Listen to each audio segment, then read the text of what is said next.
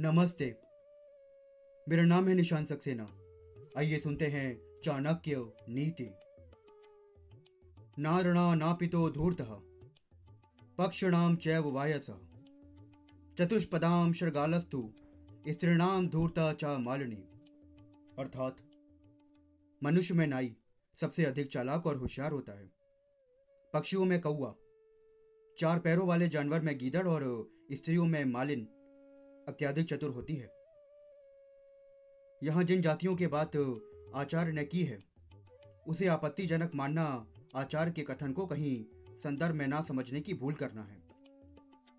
जो जाति जितनी अधिक सामाजिक होती है, उसे इस बात का व्यवहारिक अनुभव होता है कि किस व्यक्ति से किस प्रकार कार्य करवाना है। कुछ बिरादरियों में, जो पुरानी परंपराओं का निर्वाह कर रही हैं, आज भी नापित की महत्वपूर्ण भूमिका होती है। पहले शादी विवाह में महत्वपूर्ण निर्णय भी इनके द्वारा ही लिए जाते थे। ये मीडिएटर का काम करते थे और अपने यजमान के प्रति वफादार होते थे। इनके सामने लोग अपने मन की बात खोलकर भी रख देते हैं। यही स्थिति फूल का व्यापार करने वाली जातियों की, स्त्रियों की भी है। उनका मेल हर तरह के लोगों के साथ होता है।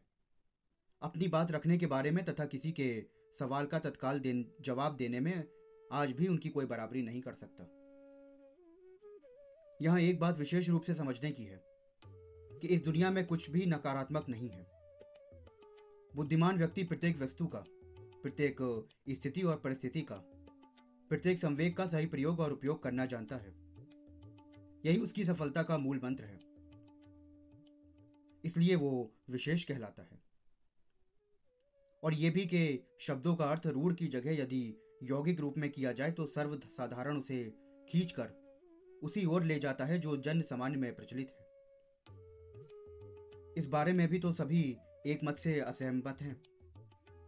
कुछ शब्दों का एक अर्थ नहीं होता।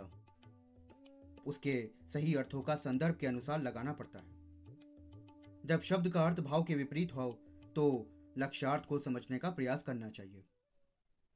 धन्यवाद।